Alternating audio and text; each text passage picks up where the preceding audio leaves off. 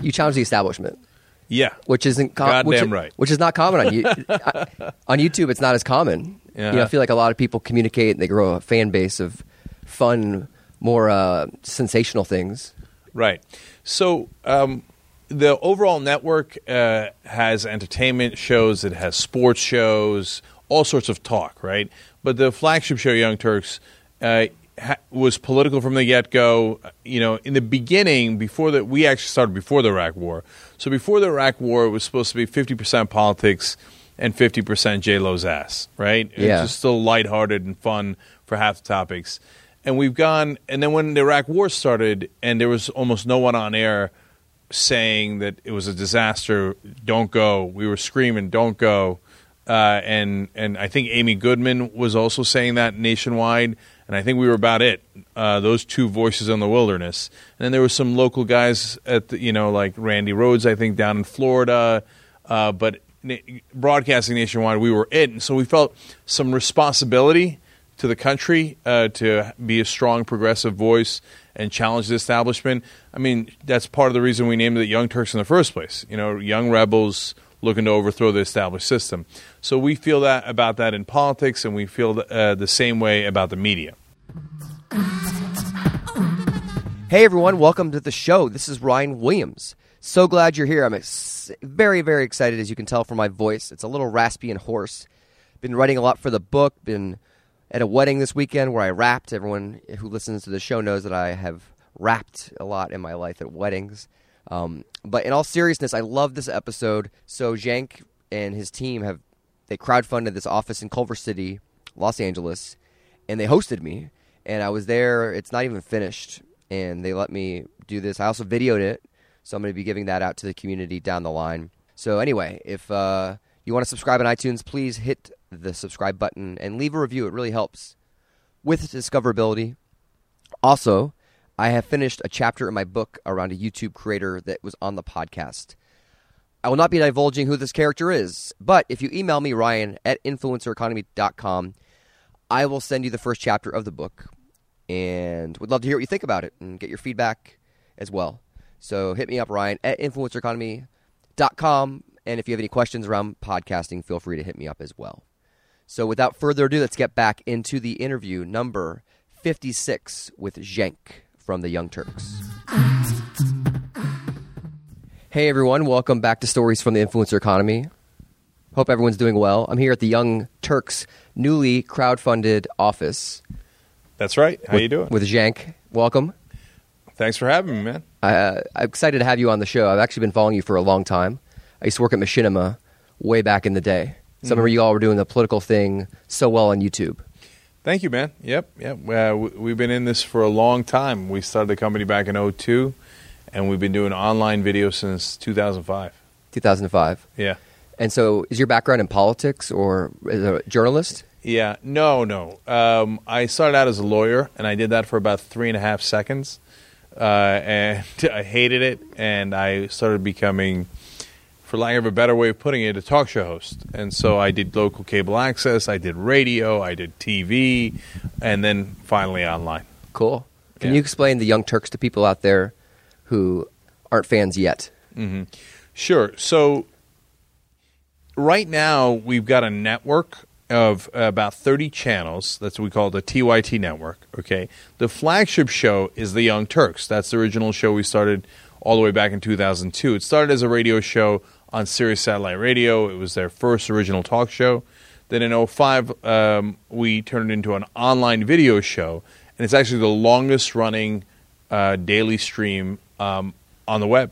So, uh, in terms of daily streaming content, we've been doing this since the, be- uh, the end of 2005. And can you explain what the content is? Because I feel Yep. like you're very much uh, you challenge the uh, you challenge the establishment, Yeah. which isn't com- which, Goddamn right. which is not common on you on YouTube. It's not as common. You know, I Uh-huh. feel like a lot of people communicate and they grow a fan base of fun, more uh, sensational things. Right. So um, the overall network uh, has entertainment shows, it has sports shows, all sorts of talk, right? But the flagship show, Young Turks, uh, ha- was political from the get go. You know, in the beginning, before that, we actually started before the Iraq War. So before the Iraq War, it was supposed to be fifty percent politics and fifty percent J Lo's ass, right? Yeah. It's just still lighthearted and fun for half the topics. And we've gone, and then when the Iraq War started, and there was almost no one on air saying that it was a disaster, don't go. We were screaming, don't go. Uh, and and I think Amy Goodman was also saying that nationwide, and I think we were about it. Uh, those two voices in the wilderness, and then there were some local guys at the, you know like Randi Rhodes, I think down in Florida, uh, but broadcasting nationwide, we were it, and so we felt some responsibility to the country uh, to be a strong progressive voice and challenge the establishment. I mean, that's part of the reason we named it Young Turks in the first place. You know, young rebels looking to overthrow the established system. So we feel that about that in politics, and we feel uh, the same way about the media. And you now have branched out into sports and entertainment and a lot of different verticals and industries you cover. So you're Yeah, but it's always the same idea. So in sports, um, a lot of people have to kiss ass to the leagues because they have the league rights. So look at what happened with Bill Simmons and ESPN uh, when he criticized the NFL. He's got to go. yeah. Watch that video you put up. Yeah. yeah. Got Roger Goodell. You can't criticize the machine that feeds you because the NFL, ESPN are in bed together, Yeah, and they make billions of dollars together. and he's a dollar sign that's a lot smaller. Yeah. So, for example, when I was on MSNBC at six o'clock, I, I got the best ratings they ever had at six o'clock in the last quarter that I was there. And so, conventional wisdom, and the wisdom that I believed was the case uh, when I went in, is if you get good ratings, well, you accrue power, and then, and and that's what they care about because that's what drives the money, right? And so that was a good way of I thought maybe you get inside the castle, challenge the establishment, but since you got the good ratings, they can't fire you. Well, it turns out I was wrong. Okay, now they didn't fire me; they offered me more money, uh, but to move to the weekends and off of six o'clock. And so what I realized later is no, Comcast has all these dealings with the government. They want a merger approved. They want, you know, to kill net neutrality. Now they didn't win on those counts, but they fought really hard on all those counts. And so to them, that's worth billions of dollars. So your guy at six o'clock gets slightly better ratings. Yes, that's money, but that's small money, right? Rocking the boat cost them a lot of money, and so they had no interest in that. And you just apply that across everything in entertainment. That's why they kiss the celebrities' ass so much. That's why Lindsay Lohan is such a train wreck because everybody around her is a sycophant saying, "Oh, you're right, Lindsay. You're right, Lindsay." We're the guys that come in and say, "Oh, no, no, trust me, Lindsay. You are not right." So would you say you're more beholden to than the community? Yeah, look, we have a revolutionary idea, which is serve the audience. Uh, now, That's you- not that revolutionary. Right. It shouldn't be, right? it should be super simple. That should be what everybody's doing. But they can't. They can't. So when you're and I don't fault the management. Like people think I got bad blood with Phil Griffin who runs MSNBC. I don't at all. The guy's just doing his job, right? His job is to make his boss happy. His boss is at Comcast. His boss rightfully cares a lot more about the merger than he does about some ratings at MSNBC. That's just the way that machine works. So in that machine, you can't serve the audience first. You've got to serve your executives first, your corporate interests, your advertisers, your by the way, the politicians. Because look at what Chuck Todd said. You know, when he was on with Lewis Black on, on Meet the Press, he slipped up because he was talking to a comedian, and Lewis Black says, "Why don't you yell at these guys more?" You know, he's joking around, and Chuck Todd said, "Well, I can't, I can't be overly aggressive to the guests, otherwise they won't come back on." Right. Ah, you see that? You need access to the politicians so you don't actually level with the audience and tell them, hey, these guys are all getting bribed. And they're just doing whatever their donors want them to do. You never say that because then they wouldn't come back on. Right. So then the relationship you have then is you're direct to the fan, to the audience, to the consumer. Yep. And then you're giving them what your viewpoint is. Mm-hmm. And so do you have access to a lot of famous people or does that I guess it doesn't matter. Yeah. So Or well I don't mean famous but like more well-known people that Yep. So there's a couple of components there. Uh, one, we don't have corporate executives to answer to. We're an independent company. Boom, check. Right. Um, uh, number two, in terms of advertisers, we have advertisers, and and you you got to keep us honest too. You got to keep it real. Once you have some financial incentives. Uh, that winds up influencing you. So uh, one of the reasons we did subscribers on our website is because we want to be uh, have the right financial motivations and uh, and if we are beholden to our subscribers, to our members on our website, Well, that sets up the right incentive system. Now, in terms of advertisers, though, we know that serving the audience is more important. We think about that all the time. So, for example, when we were on Current, uh, an oil company wanted to advertise with us, and we said no. Right? That's, Oh, really? Yeah. Look, we can't honestly take an oil company's money while we're clearly against some of the things that they're doing. Now, it doesn't mean, for example, there's a lot of banks that are bad actors. We wouldn't take their uh, uh, money either. But that doesn't mean we don't take any financial companies. No, there are financial companies who are doing the right thing. There's a specific project American Express was working on uh, for people who are getting ripped off by payday loans. Great. Then we work with American Express. It makes sense, right? We've got to keep ourselves honest. The audience has got to keep us honest. But the main thing is serve the audience first. Now, on the issue of access, so I, I got told this a long time ago by Harry Reid's office. The same guys aren't even there anymore. So if you ask them, they'd probably be like, "What? I don't, you know." Uh, I, I know the guy, and he's moved on to three different jobs since then. But he told he pulled me aside and said, "Cenk, you're banned. Okay, uh, Harry Reid won't come on your show anymore because uh, you you know we we hear all the things you've been saying about him, right?" And I thought, fantastic, right? So Chuck Todd's worried about that. I don't blame him. Again, he's got a job to do. His bosses tell him, "You need Harry Reid. You need John McCain on the air."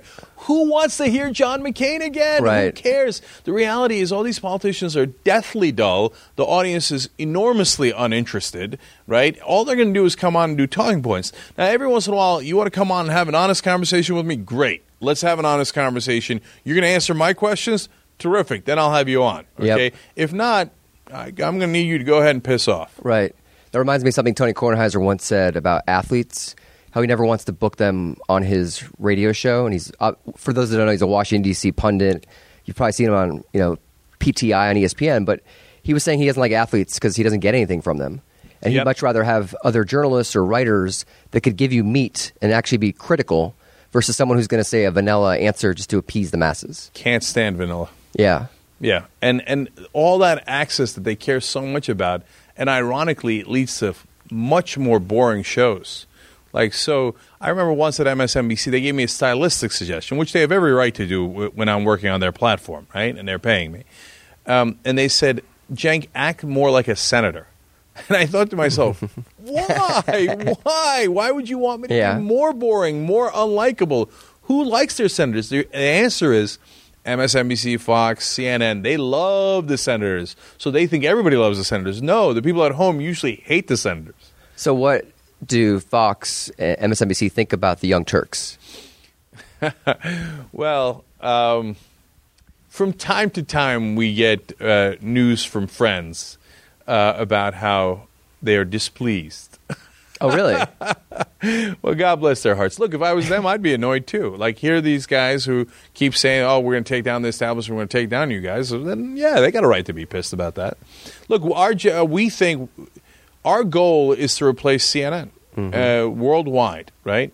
So we, we're right now much larger than them on YouTube, about four or five times larger than them on YouTube. Uh, we want to be larger than them on all digital platforms, and then on all platforms. Period.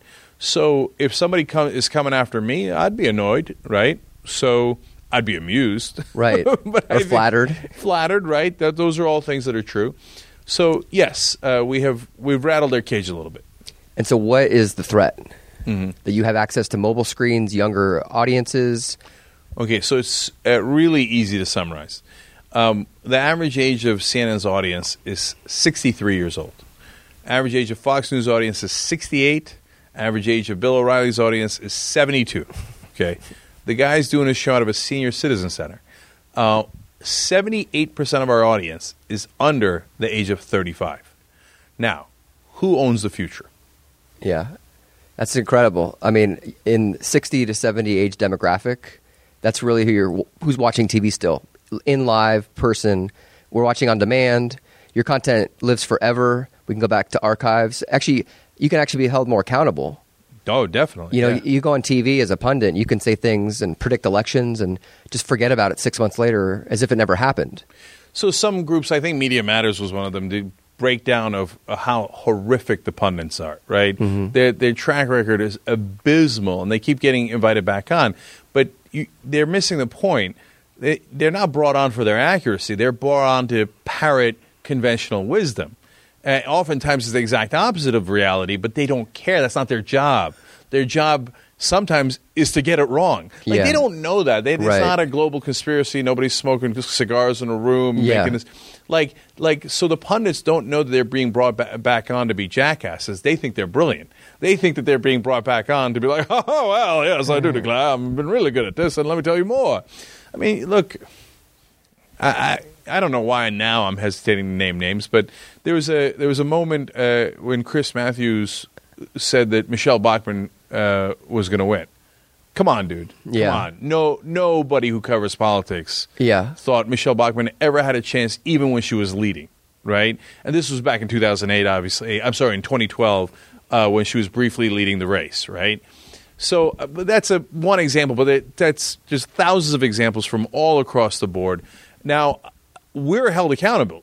I get something wrong on the internet, and I got a thousand people going, ha ha. but that's great. They're they're partly my editors, right? It's almost like they're the a co-host. Yeah, Like they come in and hold you accountable. Yeah, and what I do, and so I'm unique in this sense. I I do the punditry and the predictions well ahead of time. I say, hold me accountable, okay, uh, and I'll do varying degrees. In, like sometimes I'll say, write it down in stone. This is done, okay. Right. In fact, just yesterday on the show, the Democrats blocked uh, the Trans-Pacific Partnership Fast Track Authority for President Obama, and we said that's great, good job, Democrats. It's a bad uh, piece of legislation or trade agreement, um, but I said it's not going to hold. I mean, there's 12 Democrats who are going to switch, and trust me, that President Obama is definitely going to get disapproval. And of course, he did, and we got that news today. Now, wh- why? Do I think I have a better track record? And you can go online and you can see my predictions. You can see what happened with them. Uh, much, much better than the other pundits. Is it I'm smarter? I know politics better? Yes. No, I'm kidding. No, that's not why. It's because the answer is actually super simple. They just don't want to admit it. The answer is who's got more money? Right. It's not rocket science. All you do is you figure out who's got more money, and you'll know who's going to win conservatively 95% of the time. That's why I'm the world's best pundit. so you look at like how do you get into PACs and super PACs, and do you have a team of researchers? So often, Because so much of money is hidden. Nah, oftentimes it's not that complicated at all. So there are rare issues where the money is uh, a little bit l- more of a secret. Uh, closer issues. So on an issue like the trade agreement, all the corporations agree uh, they want fast track authority for Obama. It, it's we'll write it down and grant it. It will definitely happen. Definitely, there's no question. Now, all the Democrats, oh rebellion, oh no, we're not going to let Obama do that. Of course you are. Uh, Look at this, Mitch McConnell, who hates Obama, has fought Obama and everything, is bear hugging Obama to get him executive authority to do the deal. Why? Because the corporations run us. They they donate more than anyone else. It's just simple logic. Who who signs the checks for the politicians? Huge donors. So how? So huge donors say you're going to get the trade deal. You're going to get the goddamn trade deal. Yeah. So how surprised were you that net neutrality was upheld? And Okay, so because that was an instance where I was completely shocked. I thought that we were doomed. okay, so I broke that down on the show. So conventional wisdom is, hey, Cenk, you see that uh, money doesn't always win. Uh, the people want in net neutrality. No. Now, net neutrality was a super close issue, and, and it played out just that way. If you notice, there was a lot of wavering back and forth, and it looked like it might go one way or the other, and it was, in reality, super close. Why? Because the reality is that the money was super close. There was a lot of money on both sides. So, four million signatures sent in by American citizens. Normally, what the Senate would do with that, or the House, or everybody looking at it, is they would laugh and laugh. Oh, four million, who cares? Who gives a shit? You guys didn't give me, you didn't sign any of my checks. I don't care at all. Princeton did a study over, you know, a, a 40 year stretch. Uh, public opinion had zero effect on policy. Zero. We don't live in a democracy. Right. We don't. Like people think that's a big radical thing to say. It's a fact. It's a fact. They looked at 1,800 policy positions. Zero effect. That means you don't live in a democracy. Okay, so what happened instead in net neutrality? So, yes, Comcast, Verizon, all those guys, huge amount of money saying kill net neutrality. But Google and Facebook, on the fence, not quite sure, they come out and say, all right, we're for net neutrality. Okay? President Obama, very close timing to that. Some argue before, some argue after, right? But right around the same time, says, Oh yeah, yeah. I meant I'm for net neutrality. Remember when I said that like four years ago, and I haven't said a goddamn word about it since? Well, now that Google and Facebook have made up their mind, and they are huge uh, donors to the Democratic Party and to my previous campaigns. After I lost the bankers as my number one donors, I gained Silicon Valley as my number one donors. I meant net neutrality. okay, so then Obama puts a lot of pressure, but that's not all. It's still a tie because yes, those guys have a ton of money, but Comcast pour and, and all those other companies poured in a ton more money on the other side. So what broke the tie? All the people who invested in online companies, who are the richest people in the country, okay? So all those venture capitalists, private equity, uh, you know, all your Mitt Romneys, etc., they poured money into online companies assuming that we would have these rules. So when the Comcast of the world came in and said, we're going to change the rules so that it's in our favor, all those big rich donors were like, whoa, whoa, whoa, whoa. I made all these investments worth billions of dollars expecting these old rules. You're not changing the rules on us. That swung the balance. That's why we went on net neutrality. It wasn't the people. I wish it was. It was still the money. It wasn't John Oliver. no, God bless John Oliver. He did a great job. I, I love what he did there. And don't get me wrong, I, I don't want look, you should do all that stuff anyway. Maybe in a case like net neutrality, where it was so close to 50 50, maybe it tips it. Maybe that's the exception to the rule. So God bless. Sign away, you know, and get excited, get involved. Look, for us, I, am the exact opposite of a pessimist. I don't want anybody to get me wrong. Like, uh, I'm not the guy telling you to sit at home and do nothing. I'm the exact opposite. What we got to do is get money out of politics. Mm-hmm. Okay, the rest of it I love your effort, but you can go try to save the whales all you want. They're not going to pay, uh, pay attention to you. Guaranteed, write it in stone. They're not going to listen to you. Okay. The only way they listen to you is if we regain our democracy. The way to regain our democracy is stop letting rich people, corporations, private donors write checks to politicians. Everybody knows that's bribery. Everybody knows it. There are only five guys on the Supreme Court are going, I don't see it, blah, blah, blah, blah, blah. I don't see the bribery. What are you talking Of, of course it's bribery. they're giving them millions of dollars. In this election cycle, they're going to spend, uh, one projection was $8 billion in this election overall. You think they're giving the $8 billion for their health? No, they're looking for return on investment. They get back, represent.us or represent.us that did a great little video explaining those donors get back trillions of right. dollars. Right. Okay, about 4.4 trillion dollars in return. So you got to get the money out of politics. That you can do. We join, we started our own PAC to fight against all the other PACs. It's called Wolf PAC. Okay, so our audience is super revved up. We don't sit on our couch. We go out there and attack. Okay, and so far we're already won in four states: Vermont, California.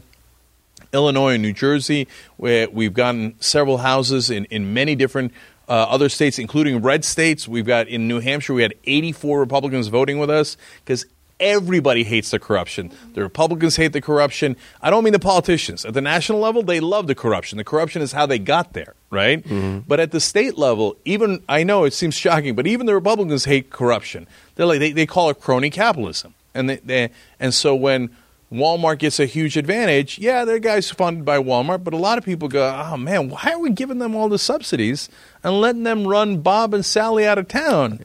Right? That doesn't make any sense. So, our p- purpose is to get called for a convention, state by state, so you can propose an amendment to get money out of politics. Amendment's the only thing above the Supreme Court. So, why do you think your audience is so galvanized?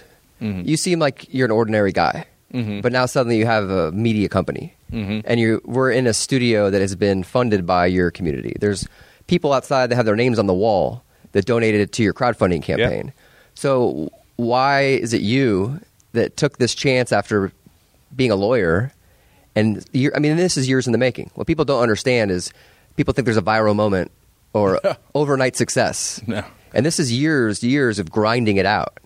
Oh yeah, yeah. This, this is the longest night uh, uh, in history. If this was an overnight success, uh, no. Like I said, we've been doing the show for 13 years, and um, so I'll t- tell you a little bit about the funding campaign, and then I'll tell you why I think it's us. Um, we we wanted to raise money to rebuild this studio and and build a second studio over there, uh, so that we could do more shows and, and, and get the word out better. Um, and we thought internally we'd raise about $150,000, which is a lot, you know. And so we thought that's pretty ambitious. But let's say let's let's go nuts. Let's tell the audience we're going to shoot for 250, right? We probably won't get there, but it'll, you know, help motivate people and stuff like that. Let's work towards that. So you thought you were going high? Yeah, we thought we were going way high when we were asking for 250. Right? Oh wow. Yeah. And we wound up raising $425,000. Okay, people still come up to us every once in a while and say, "Is it too late to get on the on the wall?" Because the guys who g- uh, gave a thousand bucks are on the wall, Oh, right? cool. And so I love everybody who gave. I don't care if you gave five bucks, ten bucks, etc. But we just we needed the money for the studio, so that's why one guy named this chair, three people named the different cameras, and, saw and every say every day I see Weissman up there. I see you know. Uh, I, I sit on, uh, on the, not on the guy's name literally, but no, it's funny when I your uh, your launch video for the crowdfunding campaign, you talk about like that camera could be Bob, you know Yeah, that yeah. camera could be Steve, and so people actually you call them by the names of. Yeah, like, so, and we do it internally too. So, hey, which camera am I on? You know, oh, you're on Weissman's camera. okay, Weissman's not a cameraman; he's the guy who uh, helped fund the camera. How, so, how much did he pay? uh, the cameras were five k, so that's a lot. God bless his heart. Um, uh, Anders Van Dam from Belgium, regular guy, twenty nine year old, you know, works in a lab, not super rich or anything. Gave uh, ten thousand dollars because he loves the show. He believes in the show. He believes in the idea. Right? He flew out here and uh, and and we had dinner together, etc. Right? Was that part of the perk? That yeah, He, yeah, that's right. And so now, why us? Um, there's 300 million people in the country. We didn't pick us; the audience picked us, right? So we were doing what we were doing, hoping for the best.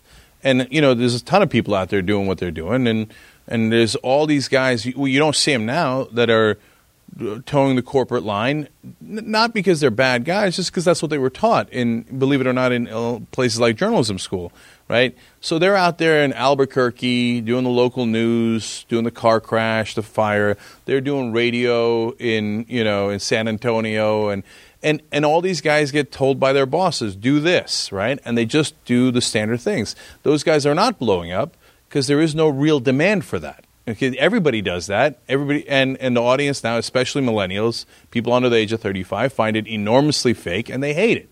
They rewarded us because they said, "Yeah, okay, we like what you're doing. I'm going to keep watching that and I'm going to tell my friends." Right? That's how we got to be where we are. If we were doing the wrong things, we wouldn't have gotten here. And if we start doing the wrong things, if we start lying to the audience, not being honest, not challenging the establishment, then they're going to go away. So in a lot of ways, the, you're not on TV. People like you aren't on television, mm-hmm. and you didn't go up through the like the machine of Yep. working in politics or working covering a beat, you know, in Washington D.C. and then you know going on Meet the Press as a guest, and you didn't play the game to work in big corporations. So Yeah. the internet lends itself to you. Yeah, so let me I can't I can't find you on TV. There's not a lot. You said you were on TV at one point, Yeah, I was on MSNBC and then I was on Current TV. A total of about three years. and current is more of an alternative. It was more of an alternative. It was run by Al Gore and Joel Hyatt, and, and they let us say whatever we want. Right. Right. So okay, so let me explain the normal path. Uh, so there's a couple of different ways you can get to be, you know, a political pundit or, or cable news host. Right. One is you work your way up through local news. Okay. Now, if you're doing that, what expertise do you have in politics? None. Okay. You're just a pretty face chasing the the cars and the Right, flyers right. and you work your way up from, like I said, Albuquerque to, oh, you're in Portland. Nice job. Oh, wow. You made it to California and welcome to the big leagues and you're now on CNN. But those guys are news actors. Okay. They're not news anchors. They don't, it, all along those steps, it may be right in the beginning when they were really young, but other than that, they don't produce it. The producers are smart. They know the news, even though in local news, really, I mean, what are they doing? They're m- mainly crap, honestly, right? So not, Yeah. these guys never got trained in politics. They never knew politics or or news. They got trained to read the prompter. You just all you they're just glorified readers, And they right? look good on camera. Yeah. and- I mean, look here again. I'll name one name here: Bill Hemmer, who used to be on CNN and is now on Fox News. Right? Does he care that he was supposed to be neutral at uh, CNN and he's supposed to be conservative? And he reads conservative talking points day in, day out at Fox News. Right? No, there's nothing going on up there. He's an actor. He's, like- he's like, hand me the script. You want me to be conservative? I'll be conservative. You want me to be neutral? I'll be neutral. He'll go to MSNBC next day and you know read a progressive script. He's an actor. That's all he is, right? So, did I want to do that? Hell no, I didn't want to do that. Or now another way you can get on cable news is through an oddball way of like, oh, you know, you were a lawyer, you appeared on TV, they liked you as a guest, da, da, da, and you work your way up kind of in that way. But how do you quote unquote work your way up that way? Well, the executives have to like you. In order for the executives to like you, yeah, ratings matter, no question. If you're guest hosting, you're getting trials and stuff. The other thing they got to like is don't rock the boat. Okay, if you rock the boat, uh, uh, he's a little crazy, right? They, they'll say things like they'll be code words. He's a little out there, right? And so all those things, and he, they weed those guys out. Yeah. So if you're interesting, you're going to serve the audience. You're going to tell people, hey, you know what? Uh, Whatever you think is the truth. Like I don't have a monopoly on the truth. Don't get me wrong. I'm not like. I mean, in some ways, of course, I have a big ego because I'm a talk show host. I tell people what I think and think that they might care, right? But in other ways, I have no ego at all. I mean, it, I, I'm perfectly happy to be proven wrong. A lot of the things I predict, unfortunately, are not good news. I'm like, please, please, Obama, prove me wrong. Do something wildly progressive, and I'll come out here, and you know I will, and and say, oh man, boy, he did a great job with that. I didn't see that coming. God bless his heart, right? So I, I, I don't have to be right. I don't care. I don't care. I just want to do the best I can. You, the the point is to honestly pursue the truth, right? With nobody's got a monopoly, but you can actually try to get to the truth. So that's what we try to do. But if you do that on TV, off you go, escorted from the building. Okay, so so in this new world, though, all that fake stuff is not rewarded. Authentic is re- rewarded. So a lot of people might not know this. How did I get the MSNBC job in the first place? Our audience did a campaign. Like before the Indiegogo campaign, they did a TYT on MSNBC campaign. They sent in hundreds of pictures of them holding up TYT on MSNBC signs. They sent in thousands of emails. In, every way, uh, they bombarded MSNBC saying, You got to get this guy on until MSNBC went, Whoa, what is this? And so they, they asked me in for an interview, and that's how the whole process began. How long ago was that? That was back in 2010. So then your fans just picked it up and ran with it. Yeah. That's amazing. It, it is. I mean, how, so you were a lawyer, and did you actually practice law? Seven months in D.C. and then two months in New York. So Okay. al- almost not at all. So you're like on K Street or Dupont Circle, and Yeah, yeah, I was around there. Yeah, I and was, like- uh, and I was on I Street, pretty close to K I'm Street. I'm from DC originally, so Yeah. everyone there wears brown suits.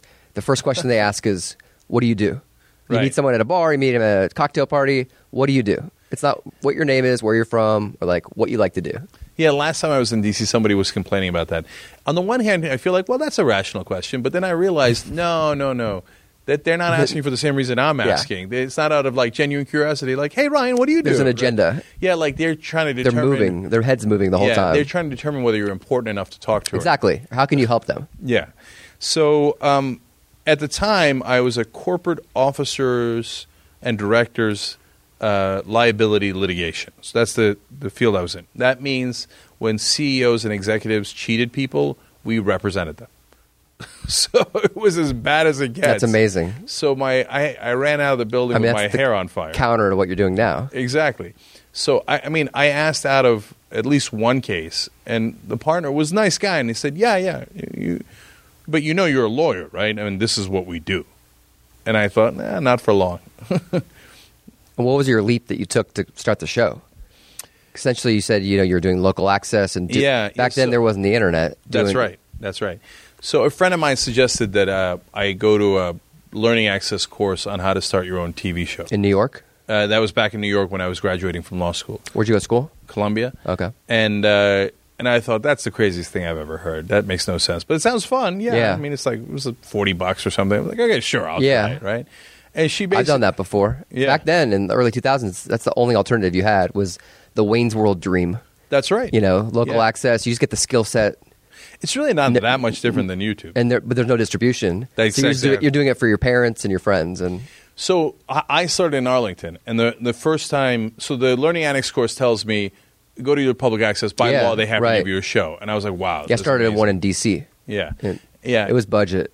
Yeah. Oh, yeah, yeah. I mean, this yeah. like towers over it in comparison, and Yeah, the original uh, between two ferns. That, Yeah. that was no joke. I mean, I was literally between two ferns, Yes. and, and I was doing Yes. the show.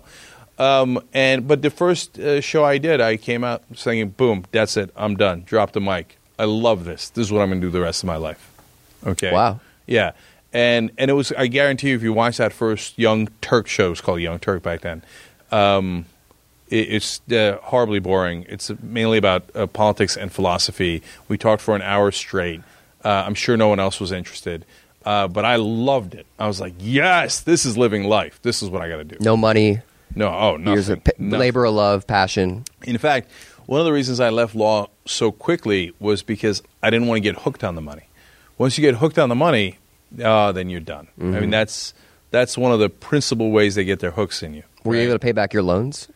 Well, I'm super lucky guy. My dad helped me with Okay. that. You know, I'm I'm I'm that rare guy where Mitt Romney says, "Oh, why don't you just get a loan from your dad?" Yeah, right. yeah. I actually could get a loan from my dad, so I use the Romney model. And you have binders full of women. I mean, you, you, toe the Romney line. Yeah. No, and No. don't get and and I don't want people to get it wrong. It's not like my dad had Romney money. He's not enormously wealthy or anything. He literally grew up as an olive farmer in southeastern Turkey. And that's part of the reason why I'm progressive because the thing that made all the difference in our lives was that uh, he scored well enough in, in the Turkish exams to get a free education. So here's this kid who was broker than broke, uh, like a farmer, uh, had nothing, uh, lived in a something barely above a village, right, in, in, near the Syrian border. Gets to go to Istanbul, get a free education as a mechanical engineer, and then off to the races. That education made all the difference.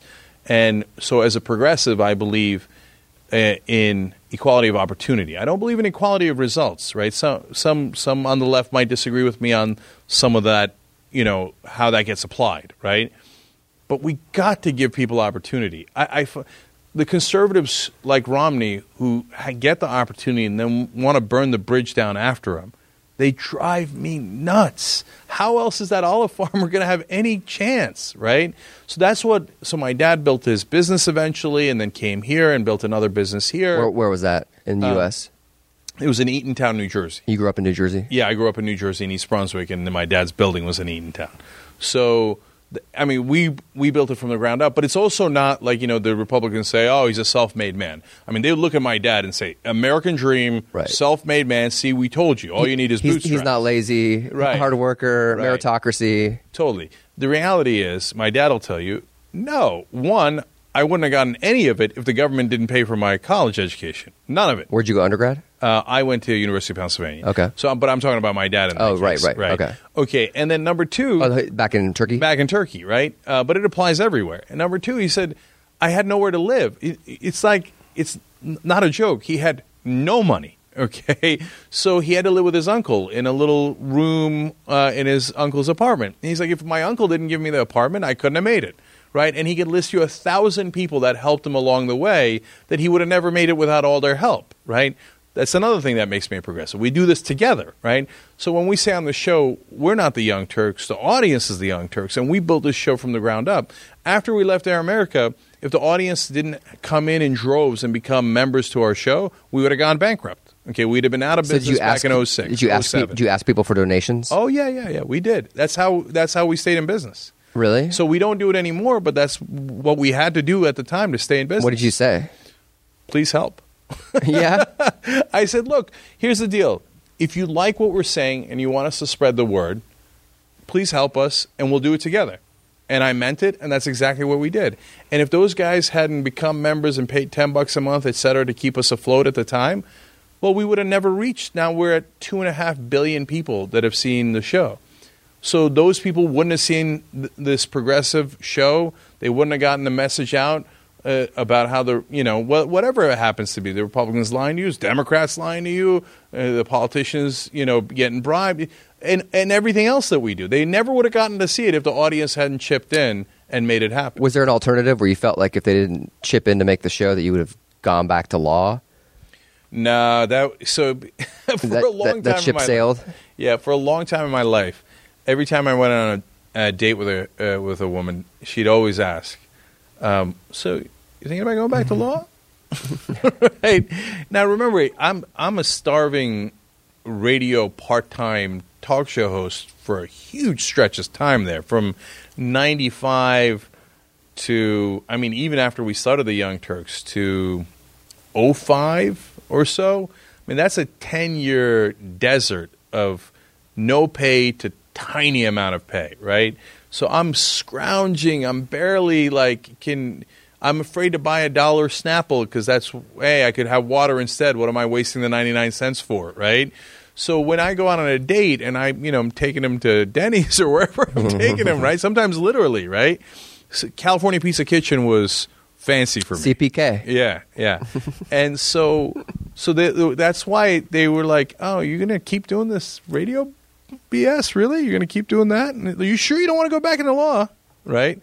And so, whenever they asked, "You sure you don't want to go back into law?" I knew they weren't the right person. Oh, yeah, and you're married now Yeah, to an accepting partner. Yeah, she was uh, phenomenal. I met her in 04, back when I was a starving artist, and uh, and uh, she, when we got married in 08, uh, she made more money than I did.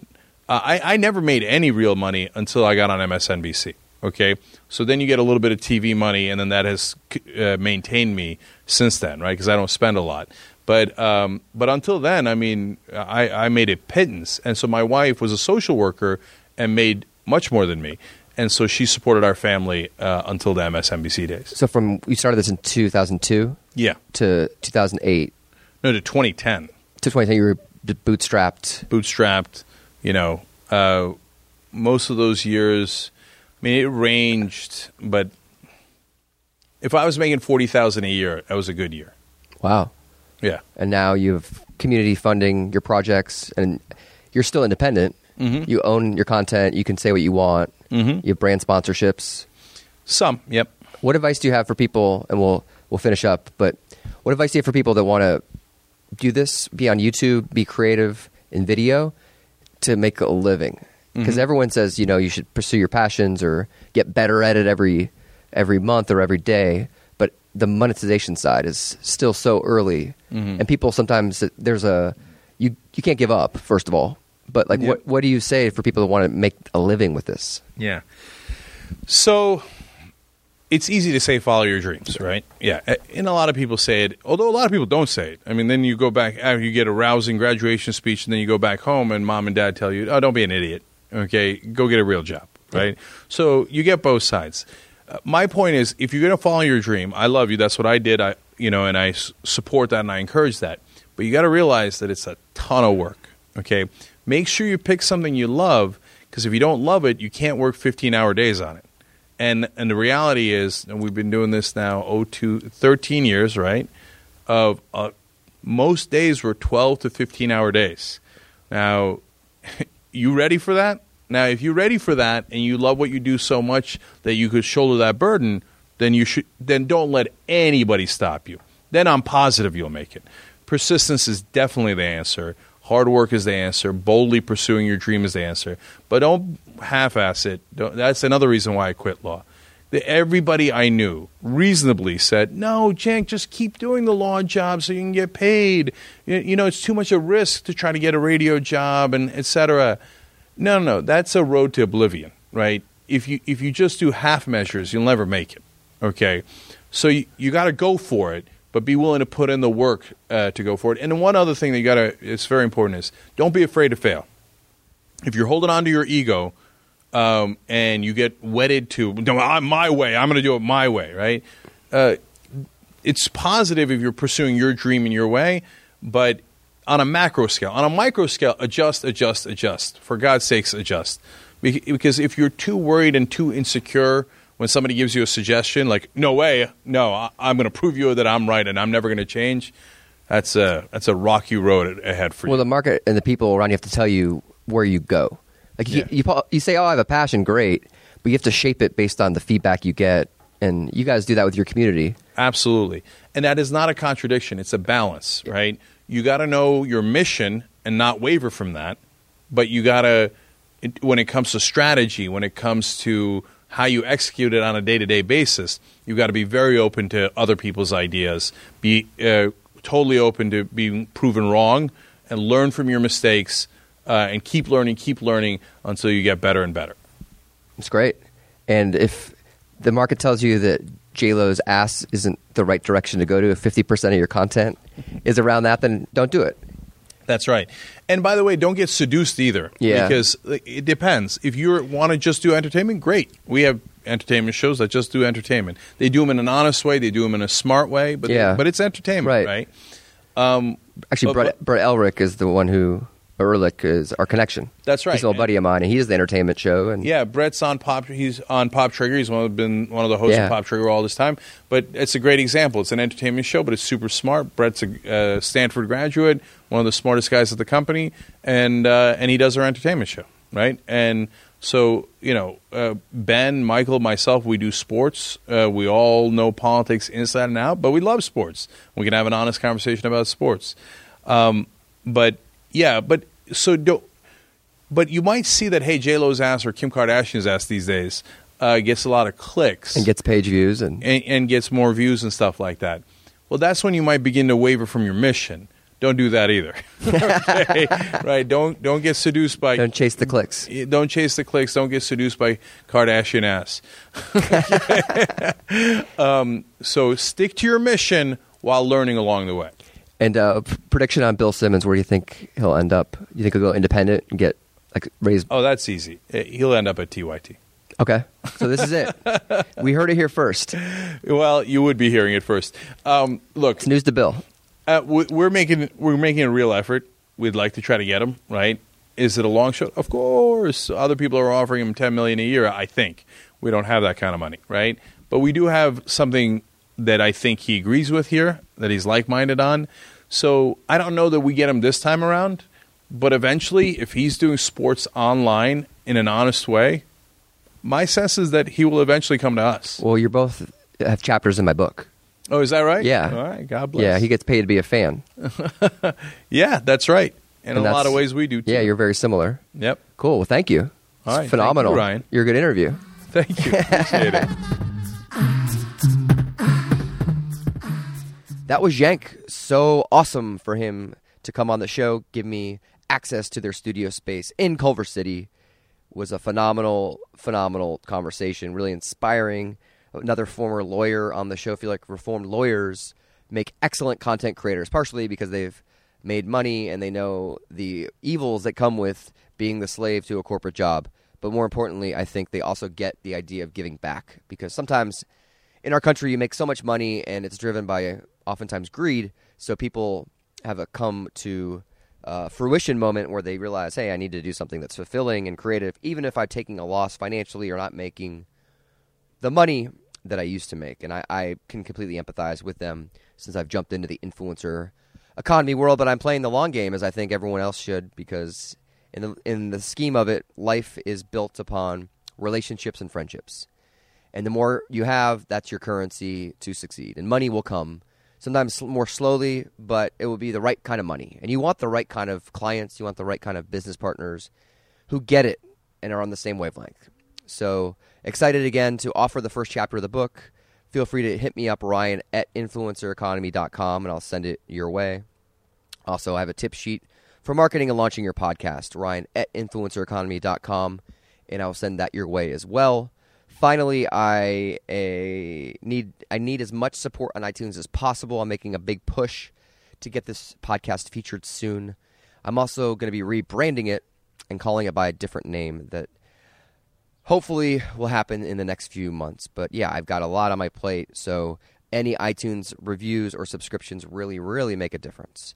So anyway, thank you again for listening and showing me the love in the backyard. It's a beautiful day in LA this summer. Uh, cannot believe it's flying by so quickly. If I don't hear from you soon, have a great Fourth of July.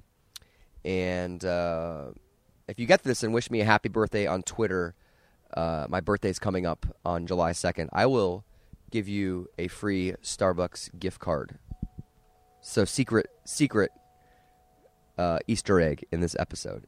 So thanks again for listening. Talk to you soon.